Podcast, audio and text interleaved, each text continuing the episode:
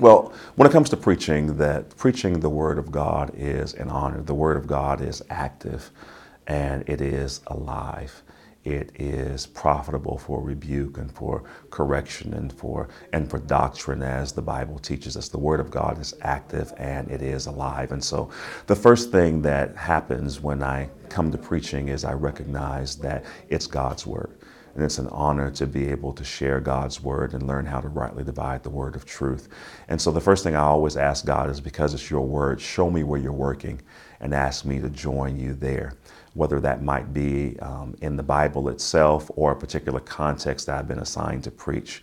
What I begin to do when I look at that and I begin to meditate upon that is I look at the Word of God, and I begin to look at the Word of God in terms of different uh, translations, and I take those translations and I see if there are any particular words that um, that that that that stand out to me, and I begin to write those words down, and I get a good Bible dictionary and um, and, and, and good um, and good resources, and I have a chance to um, begin to study the flow of that actual passage to see if there is that there are different things that stand out to me.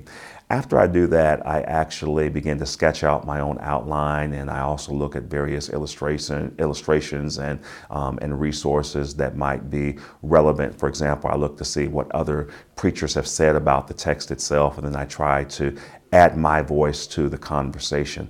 The last thing I do is I go into the commentaries themselves, and I begin to um, shape some of the things I may have missed. Um, a lot of times people go to the commentaries first. I believe you should go to the commentaries last. You can have a good Bible dictionary. You can have other um, great illustrations you can look at. You can always be reading all the time.